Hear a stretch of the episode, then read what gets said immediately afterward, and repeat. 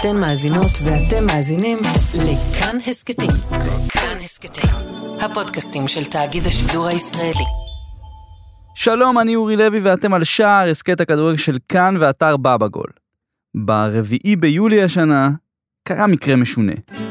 אחרי קיץ שכלל את אליפות אירופה היורו 2020 ואליפות דרום אמריקה, קופה אמריקה 2021, הגיע תורו של טורניר הכדורגל של החלק הפחות נחשב של יבשת אמריקה. גביע הזהב, ה Copa de Oro בספרדית או ה Gold Cup, אליפות צפון ומרכז אמריקה והקריביים בכדורגל. באותו יום נבחרת קובה הייתה צריכה לנחות בפלורידה, ארצות הברית, למשחק מוקדמות נגד גוויאנה הצרפתית. בגלל אילוצי וירוס קורונה, המוקדמות הוצמדו לפתיחת הטורניר והמנצחת במשחק תעבור למשחק פלייאוף אחרון שיקבע מי תשחק בטורניר. עד כאן, הכל נשמע רגיל. אבל העניין הוא שבאופן משונה, נבחרת קובה פשוט לא הגיעה למשחק הזה. ולא בקטע שהיא לא שיחקה טוב או השחקנים הגיעו רדומים, אלא פשוט לא הגיעה לשם. פיזית. קובה היו אמורים לשחק במיאמי. מה שקרה הוא שהם בכלל לא עלו על הטיסה שלהם מניקרגואה לארצות הברית, נתקעו שם. עדן רויטפרב, איש מערכת במבגול שמתרכז בכדורגל וספורט צפון אמריקאי, מסקר את גביע הזהב ועוקב אחר הסיפור הקובאני בספורט כבר כמה שנים. עכשיו, חמש שעות לשריקת הפתיחה של המשחק, לא היה שום סימן לשחקני הנבחרת הקובאנית שהיו צריכים להתייצב לבדיקת הקורונה לפני המשחק, והמטוס שלהם לא נחת בשדה התעופה של פורד לודרדייל. ההתאחדות הקובאנית לא הוציאה שום הצהרה בנושא, ובקונקקף, The Confederation of North Central American Caribbean Association Football, ההתאחדות האזורית של צפון, מרכז אמריקה והקריבים, התחילו להזיע. הגרסה הרשמית של הקונקקף טוענת שיש איזה שהם הפרת פרוטוקולים של קורונה, אולי אה, לא התבצעו אה, בדיקות מספקות מצד המשלחת הקובאנית, אבל גם הוסיפו שישנם אה, בעיות ויזה מנהלתיות אצל ההתאחדות הקובאנית. וככה, גוויאנה הצרפתית זכתה בניצחון טכני 3-0, עברה להתכונן למשחק המכריע מול טרינינדד, בעוד הקונקקף הודיעו שקובה פרשה מהטורניר. ולמרות ההודעה הזו, באוויר ריחפו כל מיני סימני שאלה, פוליטיים בעיקר, סביב הסיבות האמיתיות לאי ההתייצבות של נבחרת קובה למוקדמות. למה זה קרה בעצם? האם זה באמת היה עניין של פרוטוקול הקורונה שהופר על ידי הקובנים? אולי זה קשור לארצות הברית? אולי להחלטה מלמעלה של הממשלה הקובנית? האם זה קשור לאי השקט החברתי ששורר בקובה בימים אלה?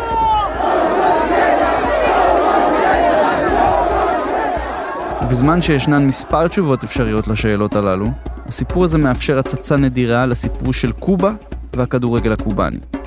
מדינה קומוניסטית שעשרות שנים חיה תחת רמות שונות של חרם מצד המעצמה הגדולה בעולם, ארצות הברית, שהספורט והכדורגל שלה הם חובבנים אבל מלאי חלומות, והכוכבים שלה הם אנשים פשוטים שחיים באי מיוחד שתקעו עשרות שנים מאחורי שאר העולם, ולפעמים פשוט רוצים לברוח. אז ואמוס, הקובה.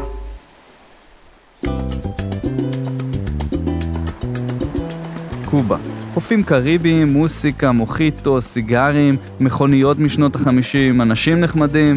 מי לא היה רוצה לבקר באי הזה? אפילו לחיות בו איזה תקופה. ולפני שנגיע לכדורגל שמשוחק במדינה הזו, שעדיין נחשבת ליעד אקזוטי למדי לתיירות, צריך להתרכז בסיפור הגדול שהיא טומנת בחובה ומסתתר מתחת למעטפת הקריבית והלטינית המלטפת שלה. סיפור על מאבק. מאבק של קטנים מול גדולים, מאבק של תפיסות עולם, של עולם ישן מול חדש. וכדי להבין טוב את המאבק הזה, צריך לחזור יותר מ-500 שנים אחורה. מ-1492 עד סוף המאה ה-19, קובה הייתה תחת שליטה ספרדית. כבר בתחילת המאה ה-16, הספרדים וכריסטובל קולון, הלוא הוא כריסטופר קולומבוס, הבינו שהאי חואנה, השם הראשון שהם נתנו לאי הזה, עשיר בקנה סוכר בצורה יוצאת דופן. חיש מהר הם הביאו עבדים אפריקאים שיעבדו בשדות הסוכר כחלק מהמשולש הטרנס-אטלנטי. עבדים מאפריקה שנשלחים לעבוד עם חומרי גלם באמריקה, שנשלחים והופכים להיות מוצרים מוגמרים שנמכרים באירופה. בשנים הראשונות לקולוניאליזם הספרדי, כמעט כל ספורט שהיה במזו אמריקה, אמריקה הילידית, נאסר לפעילות. הספרדים שאפו למחוק כל סממן זהות מקומית וילידית שלא התיישר עם השלטון שלהם. אבל בשנים האחרונות לנוכחות הספרדית בקובה, במהלך המאה ה-19, דברים התחילו להשתנות. בעיקר בזכות ענף ספורט אחד, שהוא הענף הפופולרי ביותר בקובה עד היום. כן, זהו הבייסבול. כן, בייסבול. פשוט בייסבול. כן, אז בעצם בשונה מרוב המדינות הלטיניות, בהן כדורגל הוא מספר אחד ללא תחרות, בקובה כן הורגשו ההשפעות התרבותיות של ארה"ב, משם הביאו בעצם סטודנטים קובאנים את המשחק. וזה לא היו רק סטודנטים קובאנים. בקובה חיו עובדים, מהנדסים, קוראים, מחנכים ומיסיונרים נוצרים צפון אמריקאים שהביאו איתם לאי את הבשורה החדשה מ-Land of the Free and Home of the Brave, כמו בשיר של תומאס ברגרסון. הבייסבול בגרסתו המודרנית התעצב במהלך המאה ה-19, והאמריקאים הביאו אותו איתם לכל מקום שהגיעו אליו. עכשיו, הבייסבול הזה הכניס את הספרדים ללחץ, כי הוא חיזק את מי שהתחרתה איתם על ההשפעה התרבותית והכלכלית בקובה ובעוד מקומות ברחבי האימפריה הדועכת שלהם, ארצות הברית. וזו עובדה שדווקא מהווה ביטוי ללאומנות קובאנית, כסמל התנגדות של הממשל הספרדי הקולוניאלי, שהעדיף אז בלחימת שברים, ואפילו רצו לאסור על בייסבול בחוק במאה ה-19. אבל בפועל זה רק חיזק את הפופולריות של הבייסבול בקובה, כספורט לשעות הפנאי, אבל גם עם ניצנים של מקצוענות. ויותר מזה, כמו שעדן אומר, הבייסבול הפך לסמל התנגדות לכובשים הספרדים ולסממן המזוהה עם המשחררים האמריקאים. באמת האמריקאים תמיד אהבו את קובה. היה להם יחס מיוחד לאי הקטן הזה, שנמצא בסך הכל כמה שעות שיט מחופי פלורידה, ופותח להם עולם אחר. בשני העשורים האחרונים של המאה ה-19, עוד ועוד אמריקאים היו מגיעים לקובה ומשחקים בייסבול. בעיקר בנמלים, שם היו משטחים גדולים לחבוט ולרוץ. הקובנים שמאסו בשלטון הספרדי אז, וגם התרשמו והעריכו את הקדמה של הצפון אמריקאים, החלו לשחק איתם בייסבול. עכשיו זה לא קרה בריק. האמריקאים החדירו את הבייסבול לקובה במודע, כשהם גם מזהים את הפוטנציאל האדיר שהיה בשחקנים הלטינים. ככה הם התחילו לארגן טורנירי קיץ בקובה, בנו מערכת scouting לגילוי כישרונות וגם הקימו מועדונים של ממש. ב-1898, בתום מלחמת ארצות הברית ספרד, האמריקאים השיגו את מבוקשם. בהסכמי פריז, ספרד איבדה את הקולוניות האחרונות שלה, פוארטו ריקו, גואם והפיליפינים לאמריקאים, כאשר גם קובה הפכה לבת חסות של ארצות הברית. ב-1902 הקובנים הכריזו על עצמאות, אבל זה לא היה באמת. הכוח וההשפעה של ארצות הברית על קובה בכלכלה, בביטחון ובתרבות היו אדירים ולא הפסיקו להעמיק עם כל חבטה של כדור עם מחבט. בשני העשורים הבאים, בעיקר בזכות קשרים טובים בין הממשל האמריקאי לנשיא קובה, פלוחנציו בטיסטה, חברות אמריקאיות השתלטו על יותר מ-60% משוק בני הסוכר הקובאני, צבא ארצות הברית הקים בסיס צבאי גדול במפרץ גואנטנמו, ואנשי הממשל בוושינגטון היו מתערבים ועושים בממשל בהוואנה כבשלהם. בינתיים, בייסבול המשיך להתפשט, והפופולריות שלו הייתה בשחקים. ההשפעות שעברו דרך הבייסבול לא היו רק מהכיוון של ארצות הברית אל קובה, אלא עבדו גם להפך. בספר שלו על התפתחות הספורט באמריקה הלטינית כותב ג'וזף ארבנה על ההשפעה הקובאנית על יחסי הגזע ובמיוחד על מאבק השחורים בארצות הברית. מסוף שנות ה-40 קבוצות בייסבול אמריקאיות החלו לשלב שחקנים שחורים. בפגרות הקבוצות היו עושות מחנות אימונים במדינות הקריביים ובעיקר בקובה. מה שיצר מפגש ראשוני ובלתי אמצעי בין השחורים שחיו בצפון אמריקה לשחורים לטינו-אמריקאים. שם, בפעם הראשונה, השחורים מארצות הברית ראו את השחקנים השחורים הקובאנים ואיך הם חיים. פתאום, יש מולם אנשים שנראים בדיוק כמוהם, אמנם מדברים ספרדית, אבל מתנהלים בחופשיות גמורה מול אנשים לבנים. וזה פתח להם את העיניים ושינה להם את החשיבה לגבי איך נראים החיים שלהם כשחורים בארצות הברית. ולמפגשים האלה היה חלק קטן בהאצה של תהליך גדול הרבה יותר. קבלת השחורים וההיספנים בחברה האמריקאית הלבנה בדרך לשוויון זכויות. ובינתיים, עם הרבה הרבה בייסבול שעטף את זה, הקובנים מצאו את עצמם נתונים לחסדיה של מעצמה אימפריאלית חדשה ששולטת עליהם, ארצות הברית. וזה היה רע. ארצות הברית די שדדה את קובה ממשאבי הטבע שלה וגם ניצלה אותה כלכלית. הרבה דרך יחסים הדוקים וחיזוק המאפיה המקומית, והקמה של בתי זונות וקזינואים, שוק סחר בסמים משגשג ואפשרויות בלתי מוגבלות להלבין כסף. וזה הטריף את הקובנים. ב-1956, ההיסטוריה החדשה של קובה החלה להיכתב. בלב ים, על יאכטה לא מפוארת ששטה ממקסיקו לקובה, המרד הקובאני נולד. על הסיפון הייתה קבוצה של 82 צעירים. אחד מהם היה בחור שחזר לקובה מגלות בשם פידל קסטרו. ביחד איתו היה גם אחיו ראול ועוד רופא ארגנטינאי אלמוני וכריזמטי מרוסריו בשם ארנסטו, שעם הזמן כל העולם יכיר אותו כצ'ה גווארה.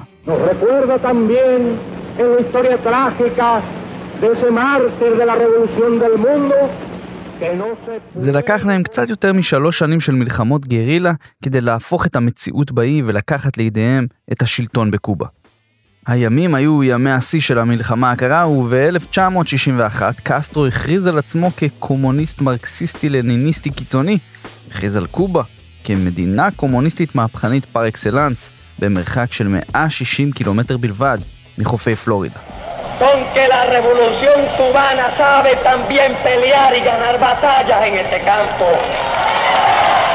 כל החיים בקובה השתנו. קסטרו הלאים הכל והעביר לרשות המדינה נדל"ן, חברות ורכוש אמריקאי, ביטל מקצועות כמו עורכי דין, מתווכי נדל"ן, סוכני ביטוח, בטענה שהמדינה מספקת הכל לאזרחים, הוא ביטל גם את הספורט המקצועי. כי לפי הקומוניזם, ספורט הוא זכות של ההמונים ולא רק של העשירים. ספורט לאלפים ולא לאלופים, אם המשפט הזה נשמע לכם מוכר. ושלא תחשבו שזה היה אוטופי. במסגרת המהפכה, אנשיו של קסטרו, כולל צ'ה גווארה, עשו גם מעשי זוועה שכללו התעללויות ומעשי רצח כנגד כל מי שהעז להתנגד למהפכה ולשלטון הקומוניסטי החדש. אבל סממן אחד קסטרו כן השאיר. בייסבול. כן, כן. פידל בעצמו היה חולה בייסבול והצטיינות קובאנית במשחק של האדונים במרכאות הייתה סמל לניצחון בשבילו. ובכלל, החלום על ניצחון על האמריקאים במשחק שלהם אפשר לקובה של קסטרו לבטא את אופייה הייחודי ולהגדיר את הזהות הלאומית החדשה והקומוניסטית שלה.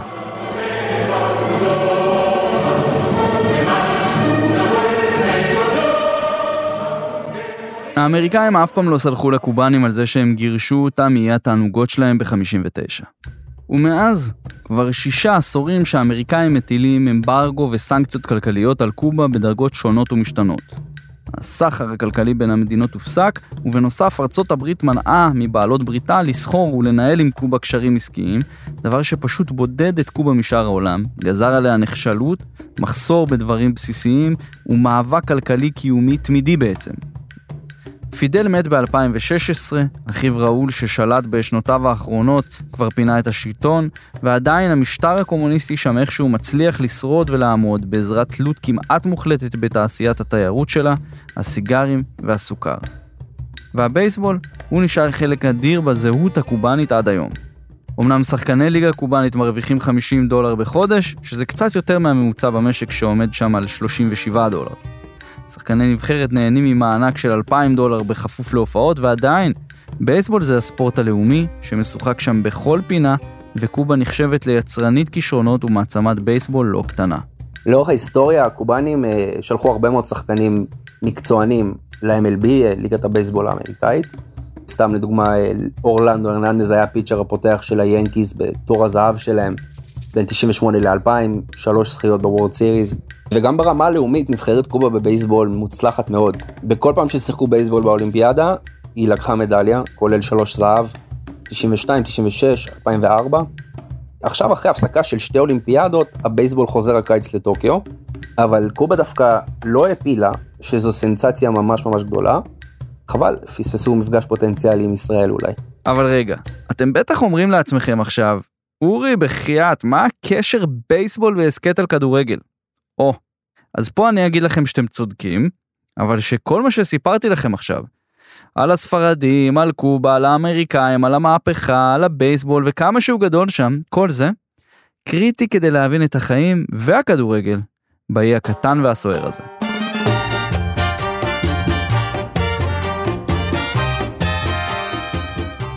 בעיקרון כדורגל נחשב לענף השני בחשיבותו בקובה, אה, אפשר לומר יחד עם אגרוף, הגיע לשם בתחילת המאה ה-20. המועדון הראשון הוקם אה, ב-1907. הנבחרת הלאומית אה, שיחקה מונדיאל אחד ויחיד ב-1938 בצרפת, אליו הם בעצם עלו ללא מוקדמות בכלל, כי היה איזשהו חרם של מדינות הקונקקף והקונמבול, אה, על קיום המונדיאל באירופה. הם הצליחו לנצח את רומניה בסיבוב הראשון, מה שהביא אותם אז לרבע הגמר, אבל שם הם הובסו על ידי שוודיה. מאז המהפכה ב-61, ספורט מקצועני לא היה חוקי במדינה, כך שכל הליגות בכל הענפים היו חובבנים, כולל כדורגל.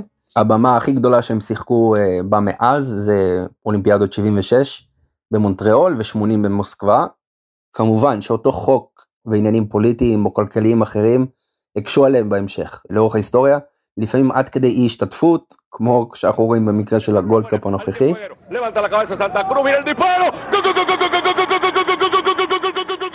בעצם, כדורגל בקובה זה סצנה די שולית. השחקנים, גם המוכשרים ביותר, הם חובבנים שמרוויחים עשרות דולרים בודדים אם בכלל, ובנבחרת, לרוב, הם חווים אכזבות. בעיקרון קובה היא נבחרת סבירה במונחי הקונקקף, כזו שלרוב מקבלת בראש מהגדולות וגוברת על הנמושות. לפעמים היא עושה צרות, אתה יודע, ביום נתון לאיזה נבחרת גדולה, אבל לא הרבה יותר מזה. אפשר בדרך כלל למצוא אותה מגיעה ל Gold Cup או לסיבוב הלפני האחרון של מוקדמות המונדיאל. איפה שקובה הייתה קצת יותר תחרותית זה גביע הקריבים, טורניר קטן של מדינות האזור, עם יריבות מכובדות מאוד כמו ג'מייקה, טרינידד, האיטי וכדומה. Y se acabó. קובה זכתה שם ב-2012 בטורניר ויש לה גם כמה סגנויות. לצערה או שלא לצערה הטורניר הזה כבר בוטל אה, בעקבות יצירת ה- ליגת האומות. כמו שאתם יכולים כבר להבין, קובה היא לא מעצמת כדורגל מובילה בשום צורה. אבל מה שקרה בתחילת יולי במוקדמות גביע הזהב, הסיפור שאיתו התחלנו את הפרק הזה, היה אירוע יוצא דופן גם בקנה המידה ההיסטורי והקיצוני ורב התהפוכות של יחסי ארצות הברית וקובה.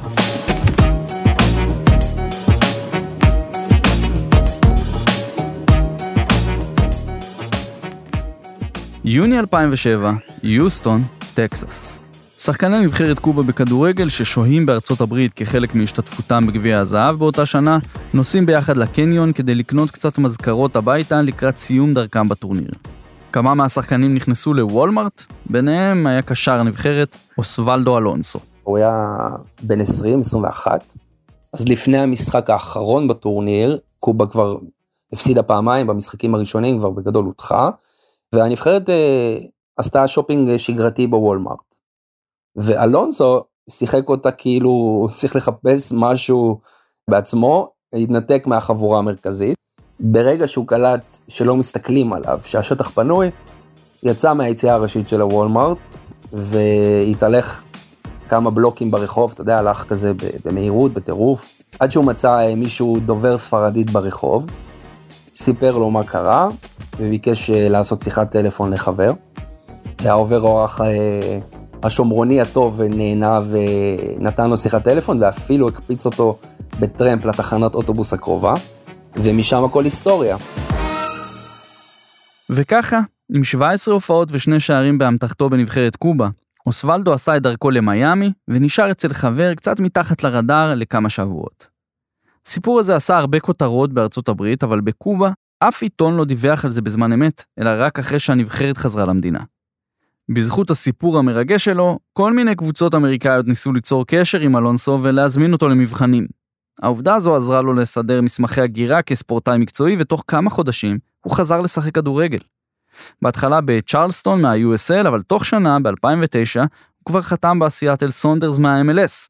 הפך לאחד השחקנים המובילים והפופולריים בליגה. היום כבר פחות קוראים לו אוסוולדו, אלא עוזי, עוזי אלונזו.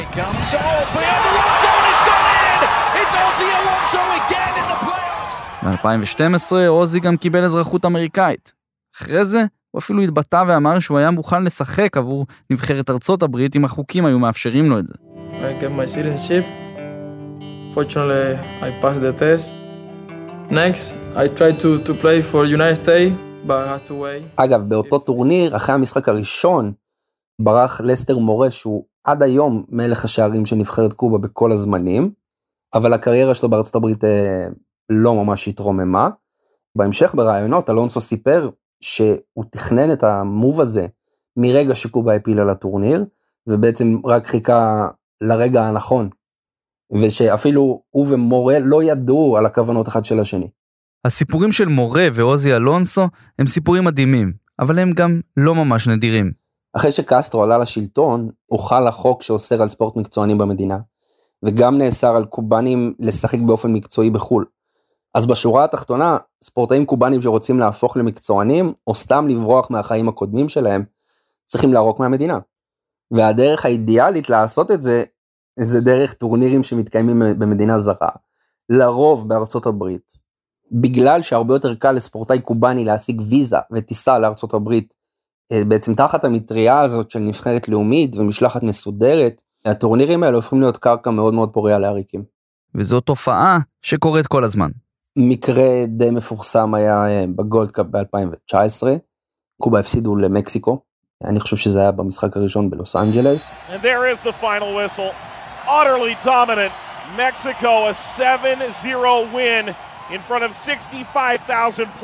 ואחרי המשחק הבלם אה, יסמני לופס החליט שהוא uh, פשוט בורח. לא לפני שהוא התראיין לתקשורת אחרי המשחק, ממש שעות בודדות לפני הבריחה, ואמר שהוא והנבחרת נתנו כל מה שהיה להם ומכל הלב. טוב, הנבחרת המשיכה משם למשחק בדנבר. קיבלה בראש ממרטיניק הפעם. בבוקר לא מצאו עוד שלושה שחקנים, שבוא נגיד ראו כי טוב ונעלמו. ארבעה שחקני סגל פחות. למעשה, מאז 2002 לא היה טורניר גביע זהב אחד שהשתתפה בו קובה, בו לא הייתה עריקות של לפחות שחקן קובאני אחד. מה גם שבמשך שנים רבות הונחלה בארצות הברית מדיניות שכונתה wet feet, dry feet. רגליים רטובות, רגליים יבשות. שבעצם אומרת שכל קובאני שמגיע לשטח ארצות הברית, ליבשה, אה, רשאי להישאר בה ולהגיש בקשה לאזרחות אמריקאית אה, כעבור שנה. המדיניות הזאת אמנם בוטלה אה, תחת אובמה, אבל זה לא אומר שבהכרח דינו של קובאני עריק היא החזרה לקובה, זה לא, זה לא המצב. אבל כמובן שגם יש מחיר כבד לכל עריקה שכזו, אותו עריק לא יכול לחזור לקובה, בטח שלא לייצג את הנבחרת יותר, וכמובן שגם uh, המשפחה יכולה לסבול מסנקציות שונות, uh, בחופש התנועה למשל. ואיך לומר בעדינות, את ההשפעה המנטלית של זה על שאר השחקנים אפשר לראות בביצועים של נבחרת קובה במגרש. נבחרת קובה בכדורגל סובלת uh, באופן קבוע מהתופעה הזאת. גם ככה היא לא מאריות היבשת כמובן. אז בנוסף לפעמים נוטשים אותה כמות שחקנים גדולה באמצע טורניר, או שאיזה כוכב גדול עורק לנצח ומחליש אותה ממש. עכשיו לך תנהל נבחרת ככה, קשה ליצור משהו, קשה להתקדם. אה, או שתחשוב שאתה שחקן בנבחרת, יודע שבכל רגע יכול להיות שחבר שלך יברח, ולא תראה אותו יותר לעולם, זה, זה הזוי לגמרי. אחרי שיותר מ-600 ספורטאים קובנים ערקו מקובה מאז תחילת שנות ה-90, בעיקר לארצות הברית, בקובה הבינו שהם בבעיה. לא רק זה, שהיא גם לא תיעלם. אז הם החליטו לעשות משהו. ב-2013, בצעד היסטורי, הם החליטו לאפשר לספורטאים לחתום בליגות בחו"ל. האימפקט של זה היה רחב, בעיקר בבייסבול כמובן, אבל גם בכדורגל. פתאום שחקנים שהיו צריכים לתכנן בריחות דרך הים בסירות גומי, או להתחמק ממלון באמצע הלילה בארץ זרה בזמן שליחות, יכלו פשוט לקחת טיסה לארצות הברית או לכל מקום אחר. ככה בדיוק ב-2016 עשו היסטוריה מייקל רייס והבל מרטינס, אז שחקני הנבחרות הצעירות של קובה, כשחתמו בקרוס אסול, אחת הקבוצות הגדולות במקסיקו, והפכו לכדורגלנים הקובנים הראשונים לצאת באופן חוקי וישיר מהמדינה לליגה זרה. כולם היו בטוחים שתתחיל נהירה של שחקנים קובנים מוכשרים למקסיקו וארצות הברית, אבל למרבה ההפתעה, זה לא בדיוק מה שקרה. קצת פחות משנה בה הקבוצה השלישית של קרוס אסול הספיקו, ורייס ומרטינז חזרו לקובה. אבל במרץ השנה קרה עוד משהו. רק לאחרונה בוטל חוק שאוסר על כדורגלנים קובנים מחו"ל לייצג את הנבחרת. ובגלל השינוי הזה התאפשר לשחקן הקובני הטוב בעולם כיום, אונל הרננדס מנוריץ', נוריץ', שרק עלתה לפרמייר ליגה האנגלית בעונה האחרונה. לערוך את הופעת הבכורה שלו בנבחרת קובה בחודש מרץ. הוא חיכה לזה הרבה מאוד זמן, אז זה סימן חיובי, ויכול להיות שנראה עכשיו גל של שחקנים חדשים עם שורשים קובנים, ממש כמו בקורסאו, בג'מייקה, אה, בסורינם. זה כמובן יעשה רק טוב לקובה. אבל גם כשנראה שקובה הולכת ומאבדת אחיזה בספורטאים שלה, ונאלצת לשחרר אותם ולהשתנות בעצמה, הגיעה עוד תפנית בעלילה. אולי תזכורת לזה שגם אם הרכבת אל החופש יצאה מהתחנה, עדיין יש בדרך כל מיני נקודות עצירה.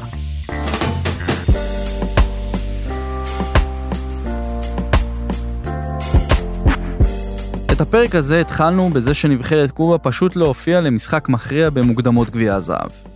למרות ההצהרה הראשונית של הקונקקף על כך שמדובר בענייני הגבלות קורונה וויזות, כמה ימים אחר כך הם הודיעו שהם פותחים בחקירה כדי לבדוק את פרטי המקרה, שקשורים לעניינים אדמיניסטרטיביים פנימיים בהתאחדות הקובאנית, שהובילו לכך שהקבוצה לא תתייצב למשחק נגד גויאנה הצרפתית בזו הלשון. מעבר לפרטים האלו, קשה מאוד להשיג מידע על הסיפור באמצעי תקשורת ומקורות גלויים, וגם כשפנינו לדוברות הקונקקף, הם לא הסכימו להתראיין בנושא. אז מה הסיפור? האם בהתאחדות הקובאנית חששו מעריקים נוספים ברגע שיגיעו לארצות הברית? או שמא אלו היו דווקא הרשויות האמריקאיות שלא רוצות לקחת סיכון עם פליטים לא מחוסנים מקובה? כשמחברים את הסיפור המשונה על נבחרת שפשוט ויתרה על השתתפות בטורניר חשוב מבחינתה, אליפות האזור שלה בלי שום סיבה נראית לעין, למה שקורה בקובה בשבוע האחרון, מקבלים תמונה מחשידה.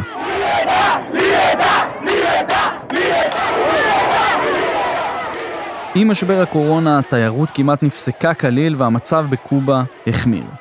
לפי דיווחים, בתי החולים שם קורסים מרוב חולים, אזלו התרופות ועדויות שמגיעות מקובה מספרות על אנשים שמתים בבתיהם. נראה שהמצב הזה יוצא מכלל שליטה ומוציא שם אנשים לרחובות להפגנות נדירות שלא נראו שם כבר עשורים. אלפים דורשים חופש ושחרור מהמשטר הקומוניסטי, גישה לתרופות ומזון ופתרון למשבר הכלכלי. הצבא מגייס מילואים וישנם עימותים קשים בינו לבין האזרחים. United States stands firmly with the people of Cuba.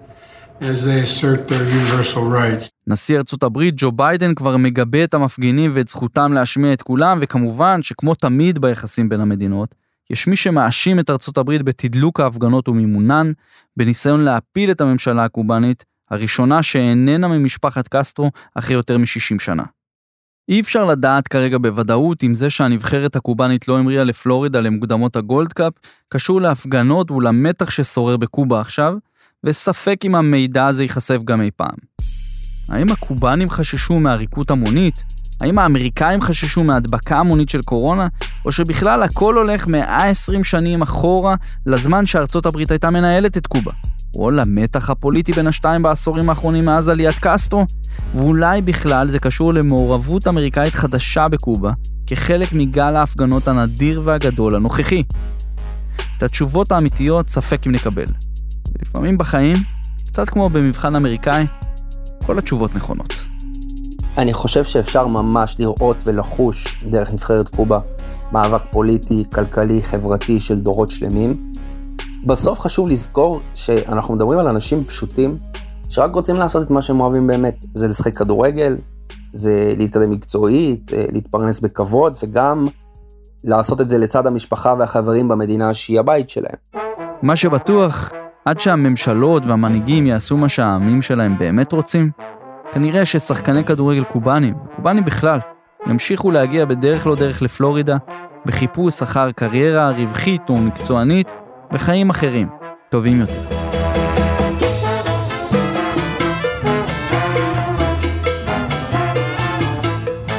זה היה השער שלכם לקובה ולגביע הזהב האבוד. אם אהבתם את הפרק, אז יש עוד המון פרקים לטינו-אמריקאים להאזין להם בספריית ההסכת, חפשו אותם, האזינו, תגידו לנו מה חשבתם. ותצטרפו גם לקבוצות הפייסבוק שלנו, שער הסכת כדורגל וכאן הסכתים, ואם אתם מאלה שמאזינים תוך כדי נסיעה, כדאי שתורידו את אפליקציית כאן רכב. זה גם בטיחותי וגם כיף. עכשיו לעוד תוכן על כדורגל, תעקבו אחריי, לויניניו, בכל הרשתות החברתיות או באורי לוי בטלגרם, וכמובן, בבגול.קום ובבגול בכל הפלטפורמות, אנחנו מתכוננים לשנה מעניינת מאוד לקראת מונדיאל 2022, אז שווה לעקוב. אז תודה לנועה בן הגיא על העריכה, לרחל רפאלי על המיקס ועל הסאונד, Keep football real.